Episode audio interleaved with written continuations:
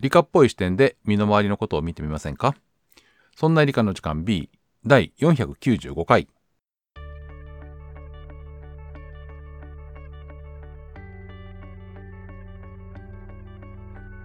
そんな理科の時間 B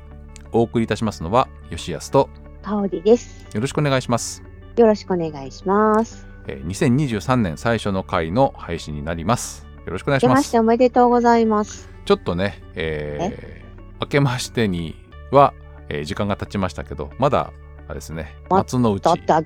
けたでしょ明けました。おめでたいでしょうんそうですね。そしたら明けましておめでとうございます。はい、そうです。よくできました。えっと、今日はですね、暦の作り方っていうタイトルでお話をするんですけど、カレンダーの作り方的な感じそうね、どうやってこう、カレンダーに持ってくかっていう話と、あとは、時間をどうやって測るかっていう話を少ししようと思っています。へー。は大い。で変、じゃない。えー皆さん、こう年末年始の特別版はいかがだったでしょうかねえ、理科の時間チーム大活躍じゃない。あ、そうそうそうそう。もちろんね、あの、理科の時間チーム、あの、年末特番を聞いてない方、そっちは聞いていただきたいんですけど、はい。理科の時間チームが、こう、対象してしまうと面白くないので、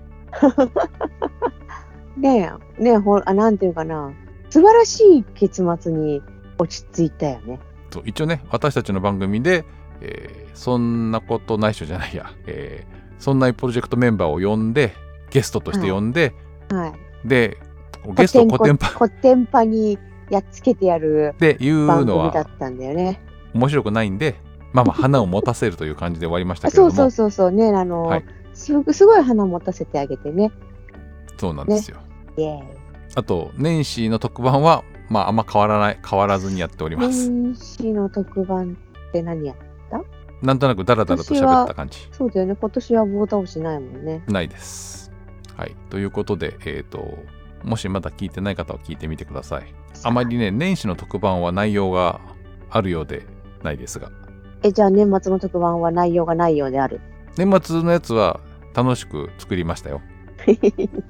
楽しかったですね。はい、理科っぽい問題と、そうでもない問題のクイズをこう出して、えーっそとう、でもない問題なんかあったあ、結局は、あの、何、推理じゃわからなくて、当てずっぽうじゃないとわからない問題とかも作ったんで、わざわざ。なので、えー楽しんでいただけるといいなと思っています。反響はね、ちらほら来てるんですけど、楽しいえとか。ー、で、えーっと、年末年始にやったことをちょっとだけお話をすると、年賀状書いた。私は年賀状は書かなかったんですけど、あー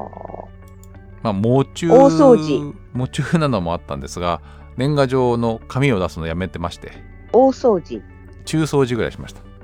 でええっ、とねたこ揚げ、タコしてないなこま回し、羽根つき、餅ちょっとつねき、本を何冊か買いまして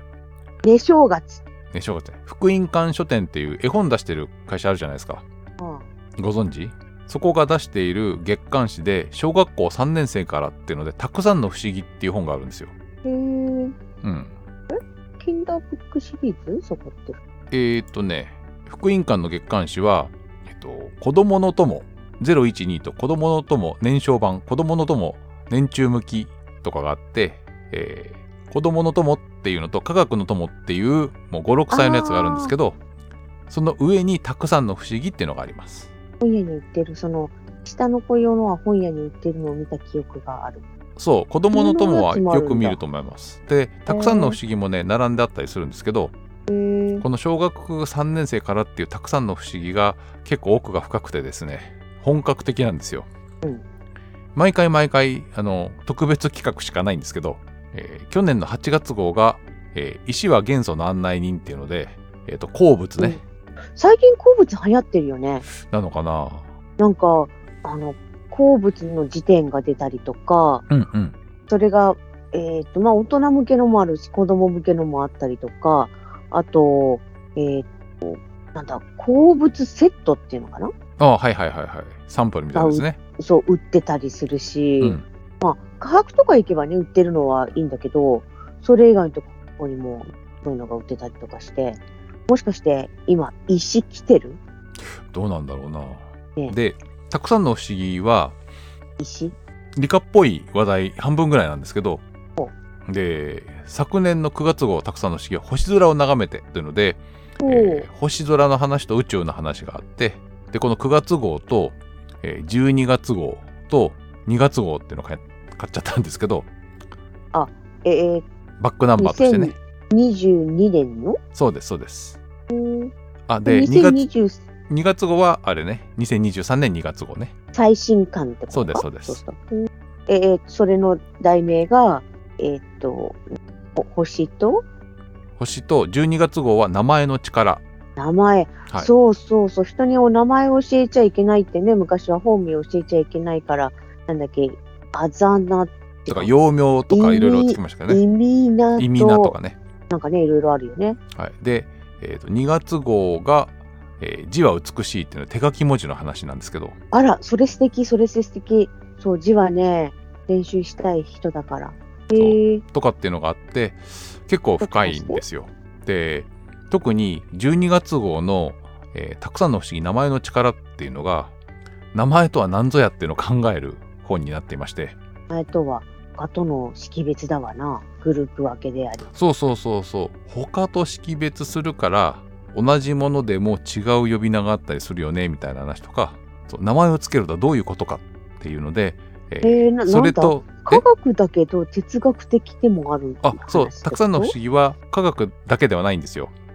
そうか不思議だから別に科学に限らずそうだから、えーもう少しなんていうの観察自然の観察みたいなものもあるしえっ、とねちなみに10月号は「ヒキガエルと暮らす」えじゃあちょっと待ってヒガエルはいいとしてと暮らすえっ、とねある日見つけた小さな黒いカエルと18年共に暮らした記録っていうね18人も生きんのでしょとかっていうこれで、一冊一冊すごい読み応えがあるんですよ。 えー、ちょっと本屋行ってみよぜひたくさんのし大きい本屋さんだとバックナンバーとかもあるのででちなみに1月号はヘリコプターの仕組みでヘリコプターの飛ぶ仕組みを解説しておりますうへえへえこれはね本当まに本格的だねあ本格的なんですいちいち本格的なんで、へえはい、っていうのを買ってでまあ名前の力っていうのは、えーとどんなものにも実は名前がついてるんじゃないかって話もあったりしてそんなのがこう街にで見るものに名前がついてるっていうのもちょっと面白いなと思っていてっていうような話です。で、えーと年明け1月3日に、えーと上野の国立科学博物館に行きました。もうやってんのんいやほらお正月休みかなお正月はね1日だけ休んで2日から空いてんですよ。すごいね東博東京国立博物館も国立科学博物館も2日から空いていてあのーお正月飽きた人向けうーんとやっぱお正月じゃないと来られない人もいるんじゃないかと思うのでその代わりね年末の休みはちょっとあるの。で、えー東京国立博物館ではあの年始恒例の、えー長谷川東博の、えーと松林、えー少林図屏風っていうのを見てそれ少林寺私が見たのは少林図だから少林寺があちょーあちょーあちょーあちょーあちょでーってたくさんえっと、国立科学博物館では、まあまあ、はいいつも行くところだらだら回ってっていうのが出てきたんですけど、はいはいあのあれは見てきた万年時計万年時計はもちろん見ました よ。あで、万年時計今なんだっけ150年後の国宝展に行ってんのかなえーっどこあるのとか、な万年時計の国立科学博物館のやつは動かないんですよ。なんですけああど、の置いてあるだけってことねそう、で、東芝の科学館っていうのうんうがん川崎にあるんですけど、そこは動くやつが置いてあって、うんそれが貸し出されてる可能性はあります。うんうんえっとね、あだけど150年後の国宝展は、えっと1月の末ぐらいまでかなあれって無料でしょ無料無料っていうかあの常設店の料金で入れますああってことかはいあってことなのねあの完全フリーってわけじゃないのかはいやなんかねその国宝展に行った時にあそこ無料で入れるけど国宝展でヘロヘロに疲れちゃったわけよ、うんであそこ入りたいけどちょっと時間にしよう無料だしなと思ったんだけどそれはできなかったわけそれをだから無料というか、えー常設日店で付入れるとい 違うっかちゃうとダメってことかそうですそう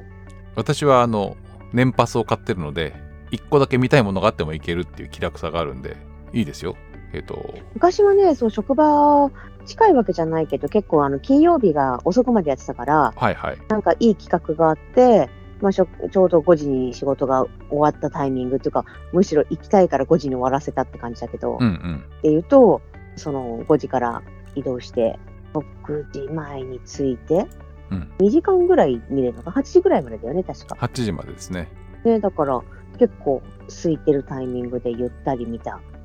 だけどね、ちょっとちなみに、えっと、国立博物館メンバーズカードっていうのがあって、えーこちらは年間で2500円でこのメンバーズパスを持つと東京京都奈良九州の国立博物館が1年間入れますあれ、一回、国立博物館ってでも入ると1000、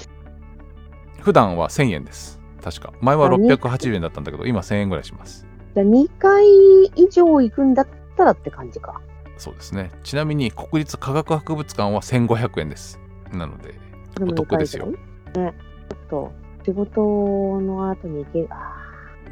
でそこで何を見たかって話をするんですけどーまだそこまで行ってなかったのね。そう国立科学博物館ではあの展示の中でこうキログラムとか元気。 1メートルとかそういう電気こう単位の話はいがされているフロアがあるんですけど、えー1メートルのところにはメートル元気が置いてあるのねまあレプリカですだけよどね。でま1あメートル、1メートル、1メートルって言ってるやつでしょえっ、とメートル元気はえーと喋りませんそうですか。 そう元気があれば何でもできるっていう元気じゃないですはい。すいません。で、えっと、そこに1秒っていうのがあるんですよ。で、1秒っていうのを、の裏には何があるかっていうと、えー天体望遠鏡があるのね。で、今日話すのは、天体望遠鏡と1秒の話をちょっとしようと思っています。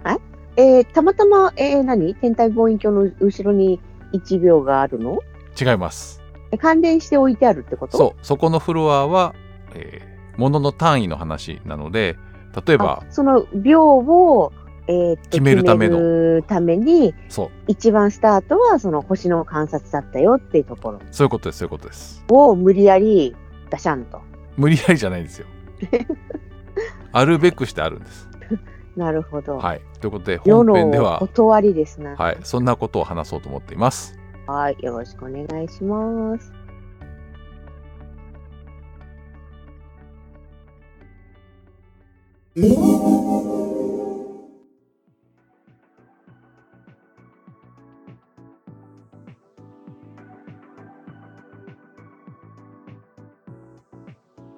でですね、うん暦、えっ、といつもね、お正月には暦の話をしがちなんですよこの番組。しがちってどういうことだから1月で、えー年の初めにどんな話がいいかなっていう2回過去に2回ぐらいは最低でもやってるやってるんで。同じようにしないためうにんどうしようかなと思って、3回目だか4三回回目目なんですけどうんで暦の話2023そうそう1年の中でどこをお正月にしましょうかみたいな話は前したことがあるんですけどああねなんかねこんな寒い時じゃなくってさ春とかの暖かい時にすりゃいいいやいや、ほら、当時でこれから1年、こう、日が長くなって始まるよっていうタイミングがいいじゃな当いです時か。はそう思ったかもしれないけどさ今はあったかい日の方がいいあとは、えっ、と、春から始めるって言ってもありますけどね、種まきから始めるみたいな。そうまあ、ちょっとそれは置いておいて、えっ、と、1秒の後ろにある天体望遠鏡っていうのはちょっと変わった天体望遠鏡です。おこれは楕ね、円とか国立天文台にもあるんですけど、えー望遠鏡って見たい星が見られるように、ぐるぐるぐるって回るようになってるじゃないですか。まあ支柱があってうん。あ横方向にも縦方向にも動くようになってますね大体はそうでしょなんでかっていうと見たい星があるからそうそこに星があるからそうなんですが、えー暦を作るための望遠鏡は自由度が少ないのよ。えー暦を作るためのやつはええそれ専用のがあるってことうんえっ、とですね、えー上と下には動くんだけど左右には動かないえじゃあ一方向だけずっと見てるってこと北なら北をそうね四五儀って言って四五線、えー北の方向と南の方向が「ねえ牛とらう辰巳馬」で「えー、とねえ」と「馬」なんで「四五」って言うんですけど、えー、と四五線の方向にしか動かないっていう望遠鏡を使って何を見るかっていうと星が、えー南中するとこしか見られないんです。わかりますお南を見てるわけね。だから南をずっと見て望遠鏡を見るんだけど望遠鏡の視野の中に星が入ってきてかどうかしかわかんないってことそうで縦線が引いててあってそこを通り過ぎたタイミングを測るっていう望遠鏡なんですね。へえ、そうでその説明がありそうでないっていうか一応あるんですけどうんうん、 1秒の後ろにその45ギが置いてあるっていうのが皆さんよくわからないまま通り過ぎるんですよ。まあ多分ねあのたまたま置いたんだよねきっとね初めの人がいやいやいでや後の人がこじつけてメートル元気はなんとなくみんなわかるのに45ギと元気とかね1秒が結びついてるっていう説明があんまなくて説明をね細かく見るとあるんですけどでもねその細かな格論になっちゃってるわけね騒音ではなくそうでじゃあ昔の人がどうやって112を測ったかっていうとそんな45ギとかないわけですからどうやってこう1日を測るかっていう話とどうやって、えーと1年の始まりを確認するかっていうところに思いを馳せていただきたいわけですよ今日は。一日の始まり終わりはまあ太陽だよねうん太陽が出た時間うん、で、まあ、正確にはだから1日プラスアルファになるんだろうけど太陽が沈み切った時間でも正確な時計がない時代だからねえでもまずそこでさ一日も分かるじゃんそう1日はわかるんだけど明日も大体同じぐらいじゃん大体同じぐらい。ねえそしたら少なくともお昼が分かるじゃんどうやってお昼がわかるほらあ分かった分かった分かったえっ、と影時計じゃなくて花時計じゃなくて何あれ何あのほらえっ、と棒を立てて日時影計のえ あそうそうそれそ れ影じゃなくて火か日時計日時計日時計でどうやって測りますか日時計でえっ、と影ができた方向うんで、えー、と、だから、日の出から日没までを横方向にビッと書いて、うん影の長さが一番短くなったところがお12時、お昼。気がつきましたねあ、一番高いところってことか。そうか、そう影が短いっていうのは。そうですねなのであー昔々は,、いはいはいえー日の出から日の入りまでま、えーまっすぐ立てた棒の影の先っぽを地面というかにプロットしていくっていうのをやると影が一番短くなるタイミングがどっかでわかるわけだよね。うんうんうんうんうんそこが毎日お昼で、えーとなんでそんなことしなきゃいけないかっていうと朝日が出るタイミングも夜日が沈むタイミングも毎日ずれるわけですよ季節によって。うんうんだからそこをスタートにしてはいけなくてうーん南中時刻だったら日が出る時間とか日が沈む時間よりも安定しているんでなので、そこかいえー南中する時間を、えー毎日、えーと測ってその間を何かしらあの均等に時を刻むものを持ってくれば一日の長さが測れるわけだよね。うんうんうんなるほどね。そまあうで、それが、えーっと、どの季節でも3等分すれば不定時法だし、どの季節でも同じ時間をやれば定時法だしとか、そういう感じか。っていうのもあるんですけどなかなかねこの辺は奥が深くて、えーと今太陽の話しましたよね。はい。で、えっとさっき最初に言った「四五儀」っていう天体望遠鏡は星を見るって言ったよね。そうね。で、太陽見ちゃダメだもんね。あんなのね。それ目がつぶれるからじゃなくて、えっと太陽が、え1回回るっていう時間は地球が1回回る時間と違ってるんですよ。地球が太陽の周りを肯定してるからね。そうそうそう。でそなのおかほんのちょつっとずれる文化。なおかつ公転するスピードは、えー地球の、えーと軌道が楕円なんで速くなったり遅くなったりするのね。第二法則だっけケケプラーの第二法則あたりえーとまあ、ケプラーの3つの法則の、まあえー一通りの話なんですけどおおまあでもとりあえずそっかそっ楕円だしその楕円のどこにいるかによってもスピードが変わるしそう1日分経った時の角度の変化が違うからう、ん、地球の時点の、えー時間を測るにはやっぱり、えーと星から星を測るっていうのはしたいしあと星はもう十分以上遠いからほ厳密にはほんのちょっとに伝わるけどほぼほぼ同じ方角に見えるってことね。星はほとんど変わらないというのと,、えーと地球が公転しているスピードがどうこうと全く関係なく時点のスピードだけわかるわけよただ1日とは違うけどね一日は太陽が出てる時間だかそらうそうそう結局日の出の瞬間と完全に日の入り日没の瞬間だからえーっとちょっと長いわけだよねそう昼です間の方がなので夜よりもえー、と恒星時っていうあの星を見て一周するのには実は23時間54分で、えー、と太陽が、え1回1.2分するとの平均は24時間なんですけど何が言いたいかっていうと,、えー、と普通にざっくりと、え1日は24時間ぐらいな時には何中から何中まで測ればいいわけ。うんこれをえー日の出から日の入りまでにすると季節によってそれがずれてきて不定時法になっちゃうわけただ不定時法と、えー定時法どっちにしろ大変なのは、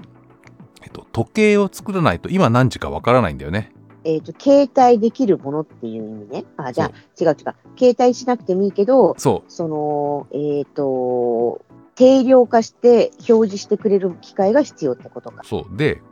えーそんなこと言ったって日時計があるじゃないかって言うけど日時計は太陽が出てる時しか使えないつまり夜使えないのとあと曇ってたら使えないっていうのがあるんで太陽の動きの代わりに、えー時間を、えー、と測定するものっていうのを作んなきゃいけないよねっていうのが、まあ、時計の始まりなわけですよ。時計として刻まなきゃいけなかったわけねでそれうを表示してくれるものが必要だったわけかそうそう逆に言うと一定ペースで、えー何かしらが動くものを作ってしまえばそれがどれくらい動いたかっていうのを何中から何中まであの太陽の何中から何中まで動かせ続けられれば、えー、とそれがまあ、えー何水槽の中に水が溜まるスピードかもしれないし、うん振り子が触れるスピードかもしれないしもしかしたら誰かが、えー、と一生懸命こう順番に何かの一定時間で燃えるものを順番に燃やすのかもしれないし何はともあれ一定時間のものが24時間分、えー積算できればだいたい1日がわかるからその中の1日の何分の1っていうのを出すには日時計と、えーそういったえー別の時計があれば表せるっていうのがやってきますと。で大体それで済んでいたんですけどさっき言った通り、えーと地球の、えー公転軌道が深円ではないので、えー時によって数分、えー、と南中時刻が前後するわけですよしっかりと測ってると。でだんだん時計の精度が上がってくるとそれが問題になってきてでどうしたかっていうと、えー地球の公転に関わりない、えー、と恒星つまり夜の星を見て星が南中するタイミングを測っていくと、えー公転周期と、えー関係なく時点の、えーと時間が測れるっていうので恒星時っていうんですけど、えー恒星に、えーと時刻の時ねっていうのをやると、えー正確な一日が測れるっていうので、えー天文台ではその恒星時を測るために四五儀っていう、えーと真南を向いていて上下にしか動かない望遠鏡を使って星が動くのを見るっていうのをやっていました。でこれはねあの四五儀はその望遠鏡が発達してからのものではあるんですけれども、えー例えば伊能忠敬は、えー測量するときに、えー夜になると,、えーと星の高さを観測したり、えーと星が、えーと南中する時刻っていうのを観測したりして位置の補正をするっていうのをやっていました。でそれをどうやってやるかっていうと望遠鏡を持ち歩くっていうのをやってなかったんでどうしたかっていうとえっ、と南北に糸を張ってその下に寝転んで、えー糸のところに星が通過するタイミングを見るっていうのをやったりしました。ほうそうじゃあ、うんうん、まあいいやはいはいはいとうん、あとは、えー、と分度器のついた、えー望遠鏡ただ望遠鏡って言っても星が大きく見えるっていうよりはえっ、とまっすぐに星がどっちの方角にあるかどどのくらいの高さにあるかが見えるだけの、まあ分度器と,、えーと棒を使って星の高さを測るっていうので、えー緯度を、えー確認したりあとは経度はさっき言った、えー星の南中でこう確認したんですけれども実は、えー星の南中っていうのは測るのが大変で、えー伊能忠敬の日本地図を見るとえっ、とね東西方向は結構ズレがあります。南北方向は今の地図と重ねてもほとんど同じなんですけど東西方向は、えー江戸から離れれば離れるほど、えー誤差が大きくて、えーとね、北海道だと何十キロかずれちゃうんじゃないかなそんなような地図になってたりします。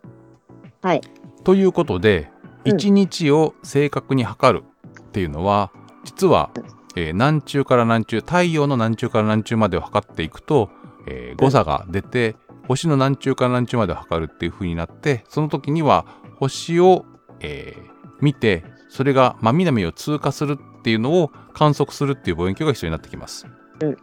でえっ、とね、えー日本経緯度原点っていう場所があって日本の、まあ、地図といったら変ですけど、えー位置を地球上のどこにあるかっていうのを、えー、と表すための原点が、えーとね、東京タワーの北側というかロシア大使館の西側っていうかにありましてうん、えー昔々東京の天文台が建てたとこなんですね。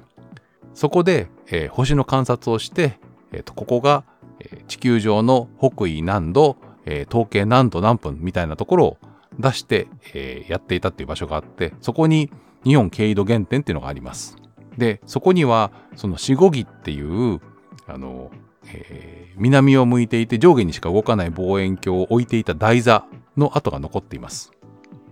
そこの四五儀、大きい四五儀で星を測って、えー時刻の決定だけではなくて、こう日本が地球上のどこにあるかっていう決定もしてたっていう場所になっています。もし、あのう、ん近くまで行くことがあったら、えー訪ねてみるといいかもしれません。大したものはないです。はいで、もう一個。えっと、一日を分解の方はしましたけど、今度は、えー、1日を拡張してどうやって1年を測るかみたいな話をしなきゃいけなくて1ヶ月っていうのは結構測りやすいのよ。なんでかっていうと月の満ち欠けは、えー素人の人でも観測しやすいし、えっと、新月から新月っていうのは分かりやすいんですね。えっと、月が見えなくなって太陽の反対側から出てくる見えたら1ヶ月分経ったっていうのが分かるんで、えっと、1ヶ月を、まあ、正確ではなくていいんで、え1ヶ月刻みで、えー、と暦を作るのはそんなに難しくないしあの数える量も30とかねそのくらいなんでそんなに難しくないんですけど1年となると365までの数字を扱えないといけないうんつまり、えー、と暦1年の暦を作るにはなんていうの数字が300とかもしかしたら、えー、ともう、えー、と10倍ぐらいのこう数字が計算できないといけないんだよね。おう結局さあのさっきも言った冬至の日とか、えー春分の日とか夏至の日っていうのを確認するには通り過ぎてみないと分かんないことが多いじゃないですか。かおりさんがさっき言っていたえーまっすぐに立てた棒の影の長さを測るって言い言いましたよね。でご存知の通り冬至の日は一番影が長くなるしうんえー夏至の日は影が短くなる北半球だからねっていうのを、えー、とちまちまちまちまメモって、えー、と何日分経ったらもう一回短い日が来たかとかを考えなきゃいけなくてそのためには、えー、と360とかの数がしっかりと数えられて計算ができないといけない。でうんまたそれを平均するとかっていうのやんなきゃいけないんでそれの何十倍かの数字が扱える、えー、と文明がないと1年のこうカレンダーっていうのはなかなかできない。その前の人たちはどうしたかっていうと多分なんだけど、えー365日を測るんじゃなくて、えーあったかくなってきたからとかどこどこに何の花が咲いたからとか、えーエジプトでは、えーどこどこの星が夜明け前に見えたからみたいなのをやっていて、えー、と季節のこう始まりっていう目印にしたんだと思うんですよ。それが、えーシリウスが夜明け前に見えるっていう季節は、えー360日ぐらいで、えー一周するっていうのが数えられてそれを何十年も続けていくと1年は365日が良さそうだっていうのが分かったりするっていうのが、えーやっと分かってきたりしてそんな中でも、えーと満月から満月までまたは新月から新月までっていうような、えーみんなに分かりやすいカレンダーとかも並行して使われたりして、えー、とカレンダーとか時計って人間だけが必要なんだよねわかります未来のことを話さなければカレンダーも時計もいらないじゃん、そうね今生きている今を生きるそう今となんとかだったよねっていう話があれば、うんえー、と全然必要ないんだけど今度何々しようとか昨今日この後何々しようとか何時間経ったら何々しようとか何時頃になったら何とかしようっていうのはやっぱりうん時間の概念とか、えー日付の概念がないとなかなかできない。で種をまいてどれくらい経ったら収穫しようとこの倉庫にある麦がなくなるまで何日かかるだろうっていうようなちょっと未来を考えないといけないってなった時にやっぱりすごい暦っていうのは大事になってきてあのなんだろうな、えー必要に応じてただ単に数えてしまうっていう人もいたんじゃないかと思うのよ。なんていうのかな。ただ単に興味で月が、えー新月から新月になるまでのはいくつぐらいの日が、えー、と過ぎ去ったらそうなるんだろうとか、えー、と朝起きて、あえー、と次の日起きてっていうのを何回繰り返したら新しい季節になる新しい年になるっていうのをただ単に興味で数えた人もいると思うんだけど、えーそれが必要なのは、えー結局は、えーいついつからどれくらい経ったから何々をしようまたはいついつからどれくらい経ちそうだから何々をいついつしようっていうちょっとね過去と未来を意識するっていうのがああればこそ時間の概念とか日付の概念っていうのが出てくるんじゃないかと思っていてなので、えー、とただ単にね便利だからっていうことでこうカレンダーを作っただけではなくて、えー未来を計算するためにまた、えーと過去と未来を、えー定量的に考えるためにカレンダーとか時計っていうのが必要になってきてそのためには、えー先ほど言った通り、えーと1日の長さを測るだったり1年の長さを測るっていうのをとてもこう原始的な方法で始めてその精度をどんどんどんどん高めていくっていうのをやっていたっていうのが、えーと歴史だと思っています。で、えーと結局ね時計の精度が上がるのって16世紀ぐらいまでは全然精度は上がらなくて、えっと日本でもねこう牢獄水がちょぼちょぼ出るやつでメモリを使って時刻を測るとか、えっと線香が燃える長さで時刻を測るとか時間を測るとかっていうのがあったけれども1日の中で何時っていうのが、えーとできるようになるのはやっぱり、えっと振り子時計とかねあのそういうのが出るまではえー正確な時計っていうのがなかなかできずに、えー世界中で、えーとざっくりとした時間時刻しか使われてなかったのが、えー時計ができ始めて、えーと1日がこう24時間で、えーそれを刻んでいくとっていうのを、えー細かくしていけばいくほど、えー時計の精度っていうのが必要になってその技術の発達とともに人間の方も、えーと細かくなっていくっていうのがありました。で日本では、えー多くの人たちが江戸時代までは、えーまあまあ30分単位ぐらいでっていうのが一番細かくてざっくりと午前とか午後とか言っても、えー朝昼午後夜みたいな感じで、えー過ごしていて、えーと時間のやつ、えー時間の何約束とかもやっぱり、えー前後30分ぐらいはいい加減だったのが、えー鉄道が開通して時計通りに乗り物が動くようになった途端えーみんなが何時何分っていうのを意識するようになったと言われています。なので、えー私たちは本当は何時何分何秒は必要なくて何かしらを、えータイミングを合わせるために何時何分何秒が必要なだけで、えー実際には、えー、と大体朝か昼か、えーと午後かぐらいが分かればいいんじゃないかとか一方で農家の方々が種をまくっていうのは数日ぐらいの誤差で、えーと収めたいっていうのがあるので、えーそこは、えー昔から結構シビアで、え1年の中で、えー、と1%もずれてはいけないというような、えーコントロールをしてきたんじゃないかと思っています。そんな感じで、えーと1日を測るそこから、えーと時間を計算するっていう話また、え1年1ヶ月を数えるっていうのがどうやって、えー昔の人が始めたのかなというのを考えつつ、えーとカレンダーを新しくして1月からの、えー新しい暦ねっていうのを見るっていうのも面白いんじゃないかと思っています。はい、ということでカレンダーと時計がどうやってできたかで、はいその時になんで四五儀を使ったかというのが納得いただけたんじゃないかななんて思っています。四号機。はい、ということで、はい年始によく話をする暦の話時間の話をしてみました。よく話をされましたね、今日も。 はい、えーということで、えーそんな理科の時間では皆様からのメールをお待ちしております、えー番組の感想ご意見また、えー質問などを送ってください、えっ、と、2023年も、えーたくさんお待ちしております。よろしくお願いします。はいよろしくお願いします。メールの宛先は理科アットマーク 0438.jp rika アットマーク数字で 0438.jp です。また、えーそんなプロジェクトというグループで、えーこの番組のほか、そんなことないっしょ、そんな雑貨店などの番組を配信しております。えー各、えーポッドキャストアプリなどで探してみてください。また、えー、そんない .com、sonnai.com のウェブサイトで、えー過去の番組なども、えー聞けるようになっておりますので、そちらにも遊びに来てみてください。よろしくお願いします。よろしくお願いします。で、えー今回が495回で、あと5え回、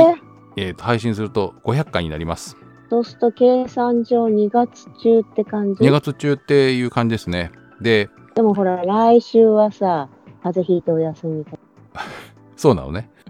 で、再来週はちょっと腰打ってお休みとか。ということで、何はともあれ、えっ、と、はここ何回かで500回になるので、はいえっ、と、記念盛グ大ッにズお、祝いしましょ記念グッズを考えていて、えっ、と、シャンパン自分で買って飲んでください。う。なんかパーンって言われるのなんだっけクラッカくす玉とかじゃないのー。く す玉。昔作ったな。クラッカーはパーンって割れはしないでしょ。飛び出すんでしょはい、そうですね。で最近はね、飛び出さないで音だけのものも。ああ、あるみたいね。あと、音が小さいのもあるみたいですよ。近所迷惑にならそなうい。そうそうそう。ねで、えー記念のグッズとかを考えていて、うんえーキーホルダーみたいなものと、400回と似ているデザインのトートバッグえそれ、それ言っちゃつまんないでしょを考えています。はい言っちゃつまんないでしょって言われても。 あと、はいえーせっかくなので今まで行ったことない科学館に行ってみようっていうのも計画していて行ってみよ今のところ2月う。のその場後で半吉に安さんがはい説明をする。いやわかんないですけどじゃあ、吉安2号、誰か求むって感じ。とりあえず2月の後半にえーっと近畿エリアにしようかというふうに、えー計計画を練っているんですがまだ決定していません。寝る寝る寝るね。えっ、と、今のところ候補の一番、えっ、と、一番の候補は、えー、と2月の23の天皇誕生日前後です。です。えっ、と、タイミングが合う方、リスナーさんは来てもらって、えー一緒に価格が回るとかができるかななんて思っています。ちょっとね、予習ができないので、あのーなんていうのえー冊子を作ってご案内をするっていうところまではできないと思うんですけれども、復習大切よ。なので、えっ、と、予習よりも復習の方が大切なんだって。はい。なので、えー一緒になんとなく見て回るぐらいしかできないかなと思うんですけれども、えー詳細とか決まったらまたこちらで、えー、と発表というかですね、えー、とお知らせできればと思っています。はい、一応、その、天皇誕生日付近あたりなので、もし行きたいななんて思ってる方は、ちょっと予定を当てておいていただけるとはい、いいんじゃないかなと思います。一応あの、えー、と1月の、えー27日の配信ぐらいまでには方向性を決めたいと思いますのでああ、その北に行くか南に行くかの方向とあとは、えー、と日程も含めてね、はいもしかしたら2月の3日の回になっちゃうかもしれませんけどそのぐらいまでには、えー、とお知らせができるようにしようと思っています。はい。ということで、えとりあえず日程を始めに決めちゃった方がいいかな。ーそうですねなので随時、えー、とこの番組のお知らせで、えー、とやっていこうと思いますのでよろしくお願いします。はいよろしくお願いします。はいえーということで、えーそんな理科の時間第495回お送りいたしましたのは吉安と香りでした。それでは皆さん次回の配信でまたお会いしましょう。さようなら。ごきげんよう。